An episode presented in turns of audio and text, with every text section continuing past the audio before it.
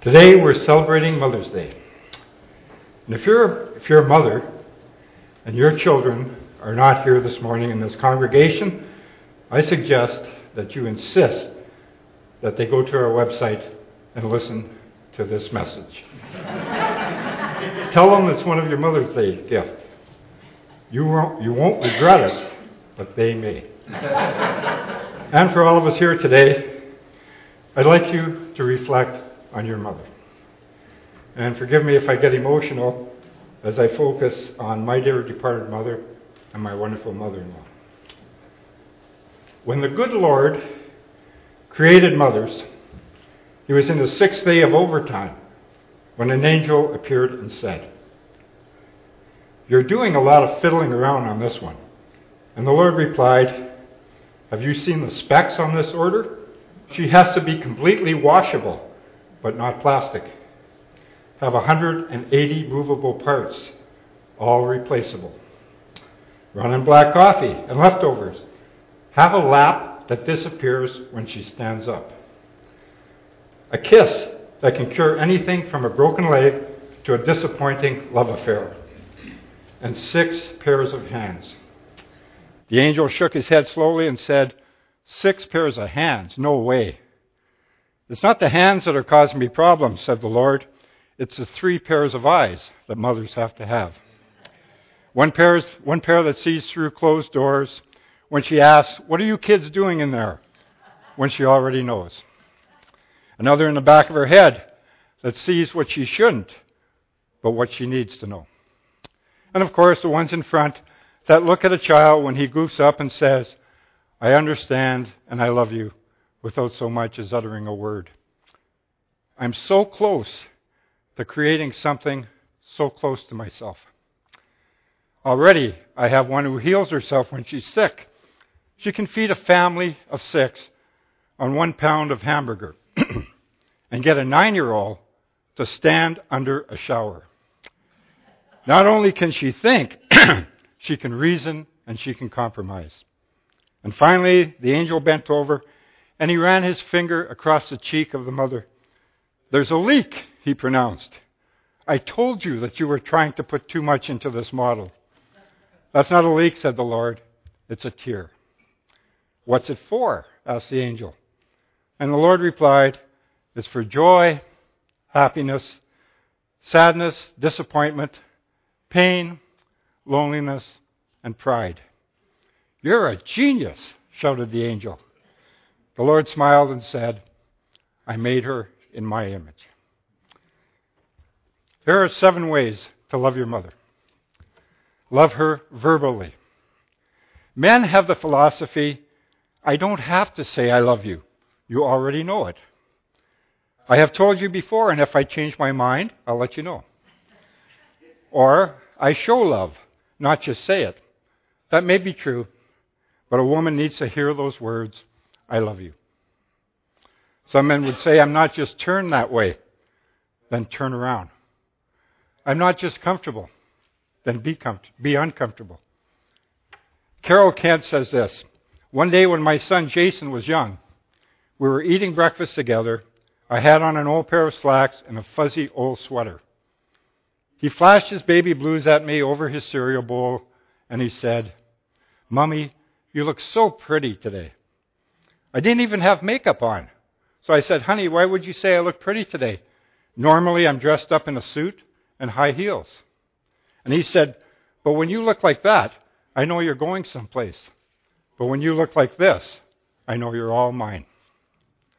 Nothing can replace the beauty of being together with those we love. Number two, love her physically. When's the last time you gave your mother a big hug without her asking for it? Or a kiss on the cheek? Or a neck rub? Or just sat on the couch and held her for a change? She's the first person who ever touched you. She wrapped you up in her room for, no, for months, and you came out, and her first priority was to hold you. And she cuddled you. She stroked your head. She rubbed your feet. She held your little cheeks against hers, gave you a finger to grasp. In love, she did all things, including grooming you with a licked thumb. And when you were little, she could say, Give me sugar. And you'd pucker up and she'd accept your wet, sloppy kiss and even say thank you. You gave her bear hugs so tight, she didn't have to hold on to her, onto you. You just clinged onto her as she walked around. She changed your diapers. She potty trained you, held Kleenex for you to blow your nose.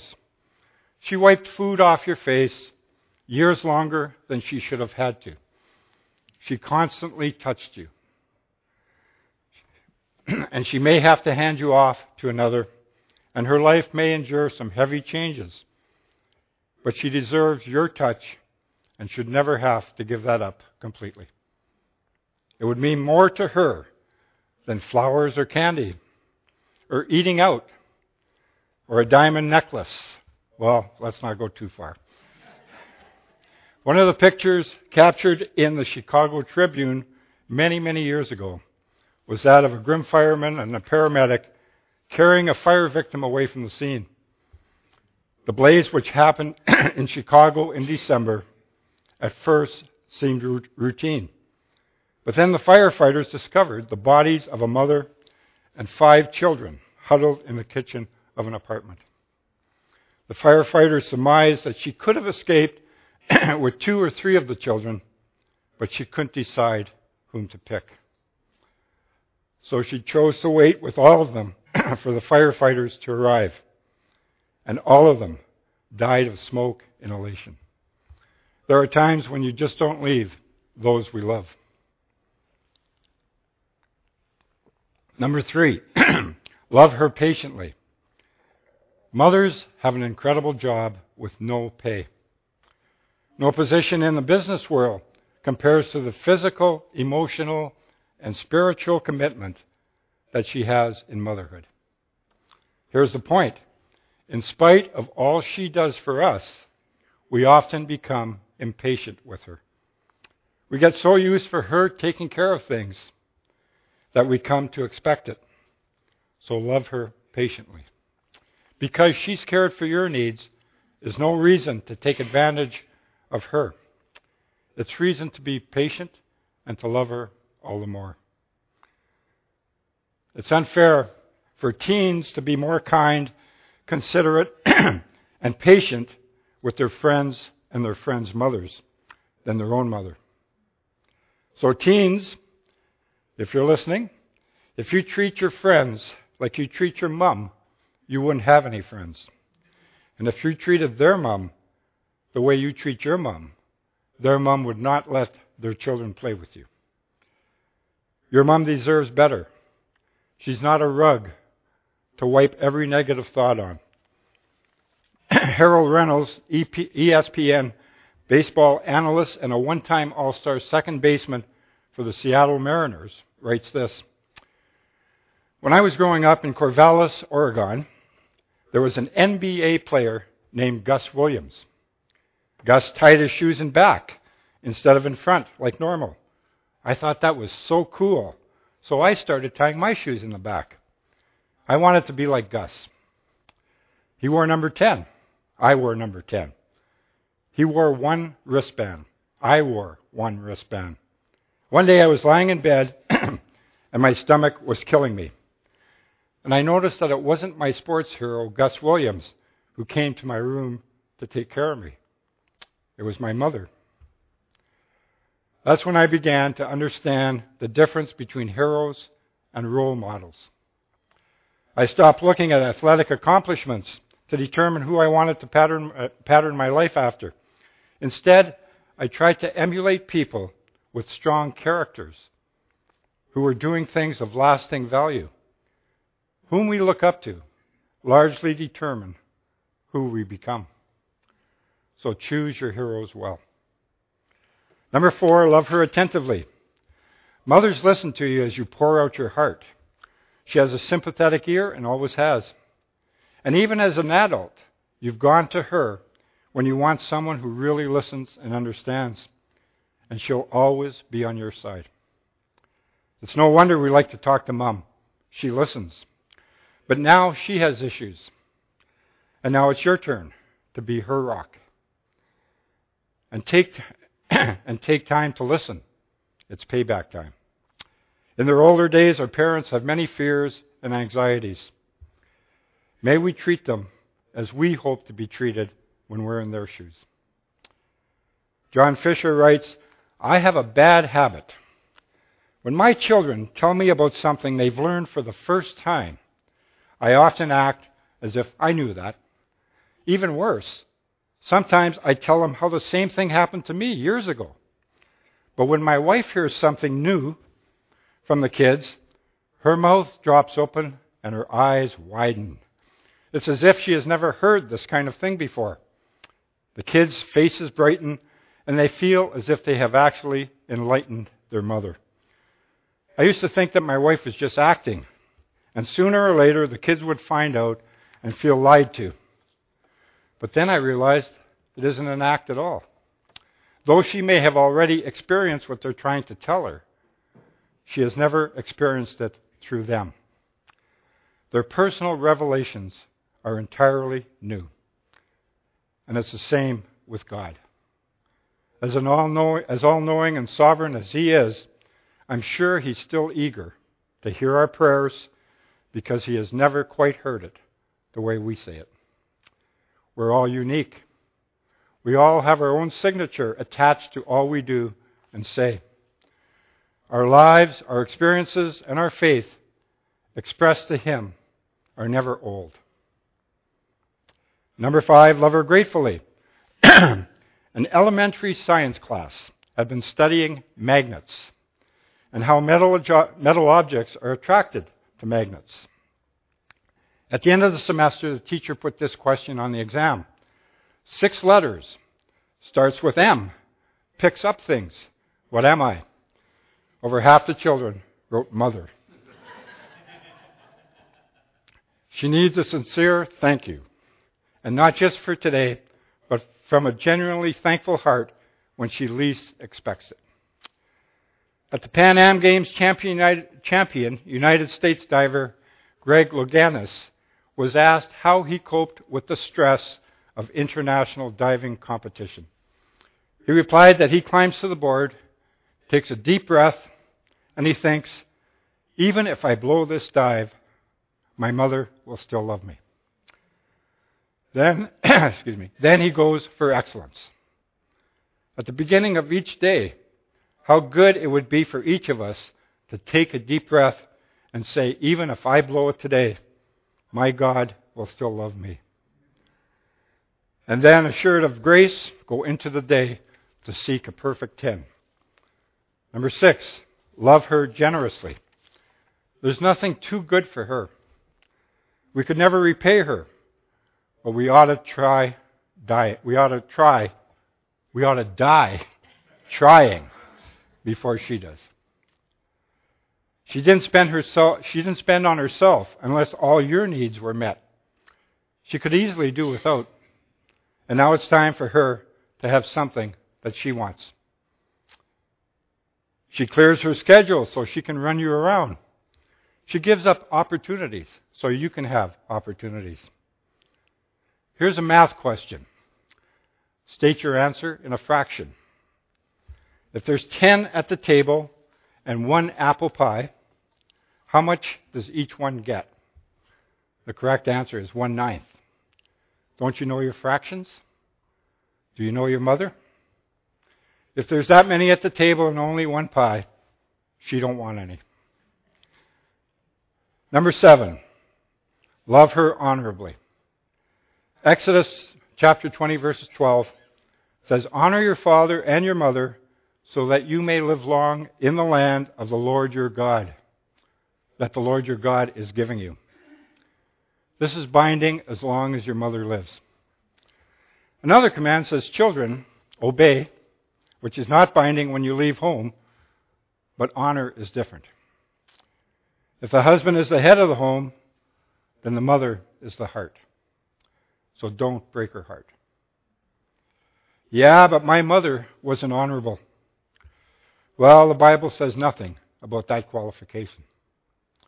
It only asks, is she your mother? By the way, it's the only one of the Ten Commandments which includes a built in promise of blessing.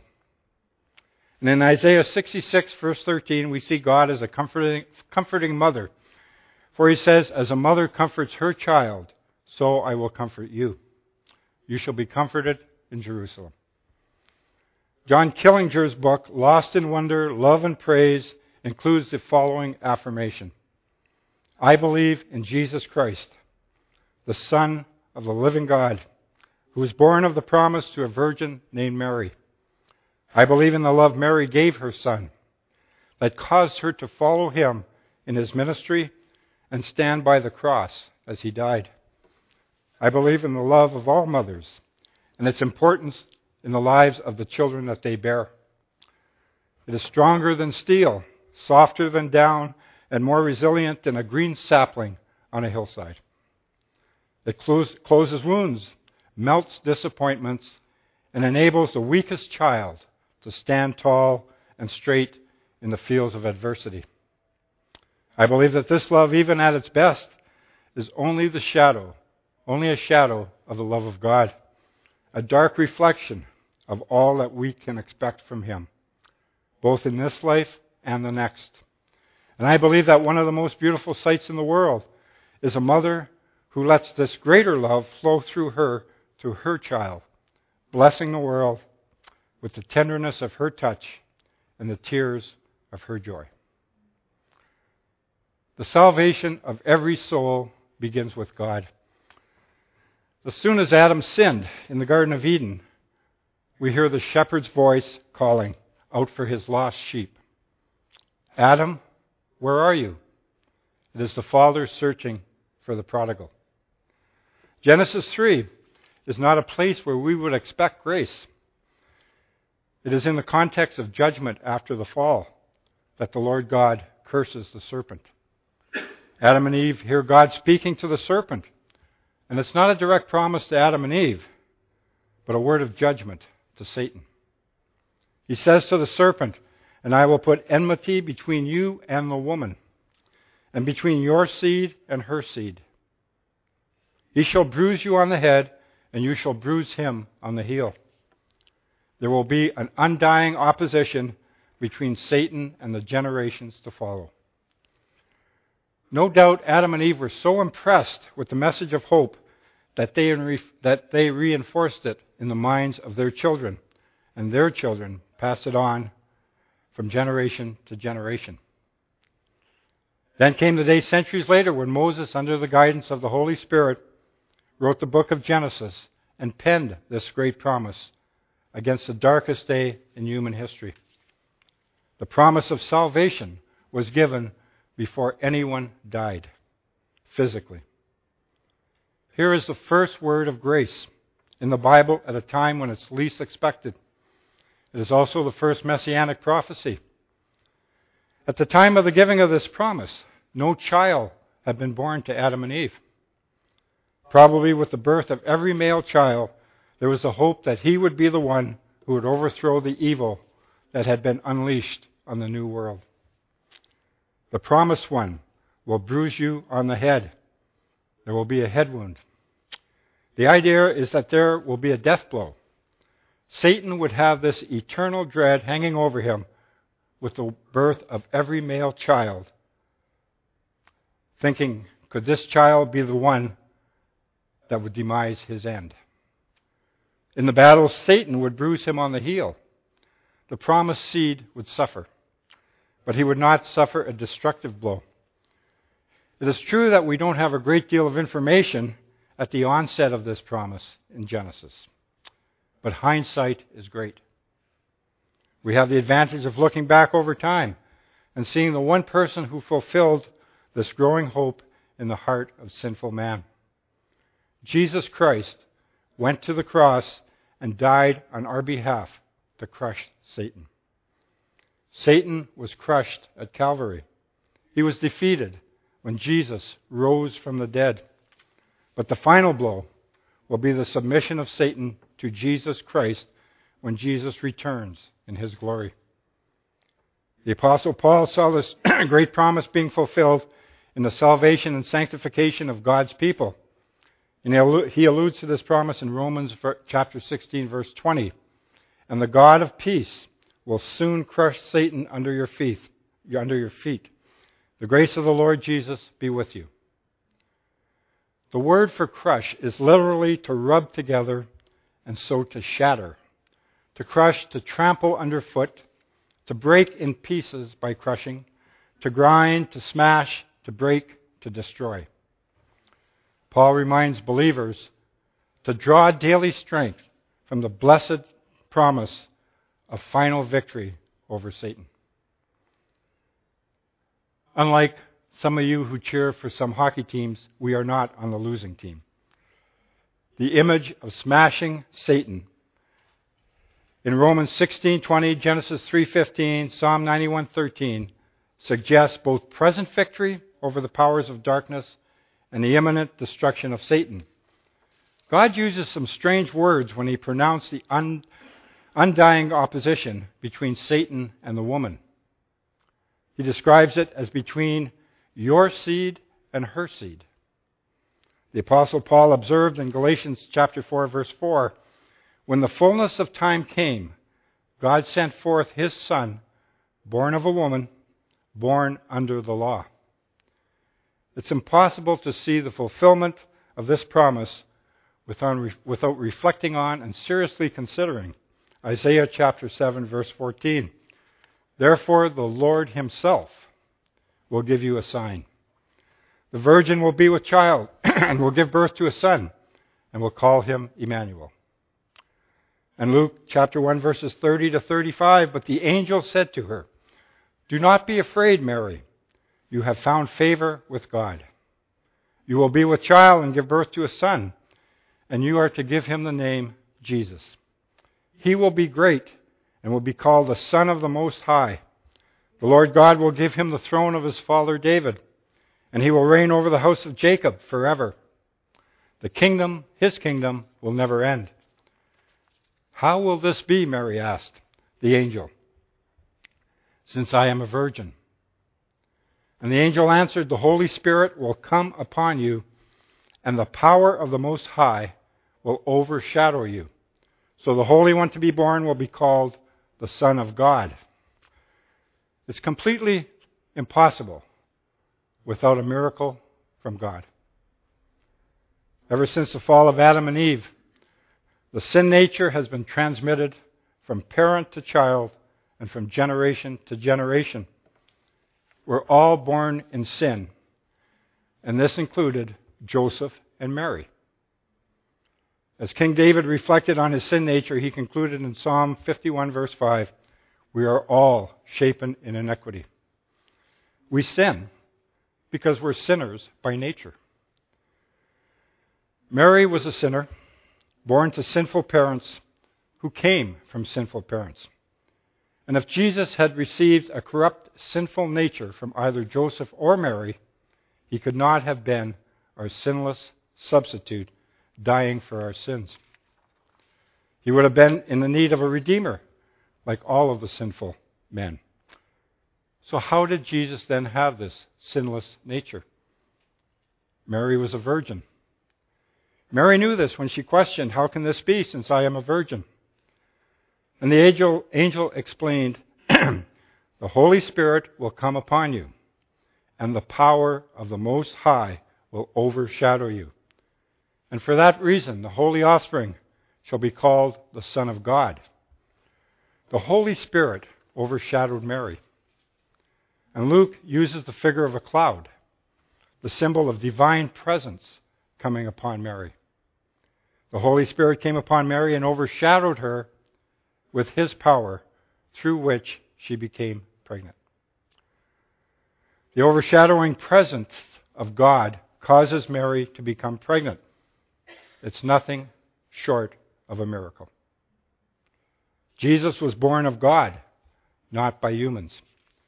And the entire operation from the creation in the fetus, the daily development in the womb for nine normal months, was the work of the Holy Spirit. Because he was the seed of the woman, Jesus was God incarnate. He was God and man. He was human just like you and me, but he was not fallen, sinful humanity. His humanity and divinity were so woven together that you could not have seen the difference except when his deity shone forth in the transfiguration. The apostle Paul said in 1 Timothy chapter 3:16, "Great is the mystery of the incarnation." The virgin birth points back to the promise of the first glimmer of the gospel of redemption. The child of promise is the seed of the woman, who is the branch of David, the eternal word made flesh. Christ was made a curse for us. Christ redeemed us from the curse of the law, having become a curse for us, for it is written in Galatians 3, verse 13 Cursed is everyone who hangs on a tree. Death symbolized the wounding of the heel by Satan and takes place before the smashing of the head of Satan by the seed of the woman. This wounding appears to be the death of the cross, since Christ identified his executioners as the seed of the serpent. Jesus said, You are of your father, the devil, and you want to do the desires of your father. He was a murderer from the beginning, and he does not stand in truth, because there is no truth in him. John 8:44. And this preceding death makes mandatory the resurrection of the seed of the woman to perform the smashing of the serpent's head. Genesis is more than a story. It's a record of God's work on behalf of the redeemed. It's a history of God's redemptive work. Romans 16:20 says the God of peace will soon crush Satan under your feet. And Genesis 3:15 is one of the most important verses in the entire Bible because the central message of the whole Bible is the death and the resurrection of Jesus Christ. And the greatest commentary on Genesis 3:15 is John 3:16. For God so loved the world that he gave his only begotten son that whoever believes in him shall not perish but have eternal life. Satan thought that he had won in the battle over the Son of God at Calvary. But the full weight of the crucifixion came down on him three days later when Christ rose from the dead. The all wise sovereign God fulfilled his eternal purpose of redemption. The resurrection faith is at the center of God's provision of salvation for sinners. In the crushing of the head of the serpent, was, deliverance was promised. And moreover, to effect that deliverance, the Redeemer had to be able to conquer death. Christ rose from the dead triumphantly. He is alive. The seed of the woman took upon himself the consequences of the serpent's sting and rose from the dead. No doubt the seed of the woman is referring to the virgin birth of Christ. And the virgin birth, the virgin born Son of God, conquers death, hell, and the grave. He will give the death blow to Satan when he returns. In the final book, and in the final chapter of that book in the Bible, Revelation 22, Jesus says, I am the root and the offspring of David. I'm going to read that again. I am the root and the offspring of David, and the bright morning star. And verse 17 the Spirit and the bride say, Come. And let him who hears say, Come. Whoever is thirsty, let him come.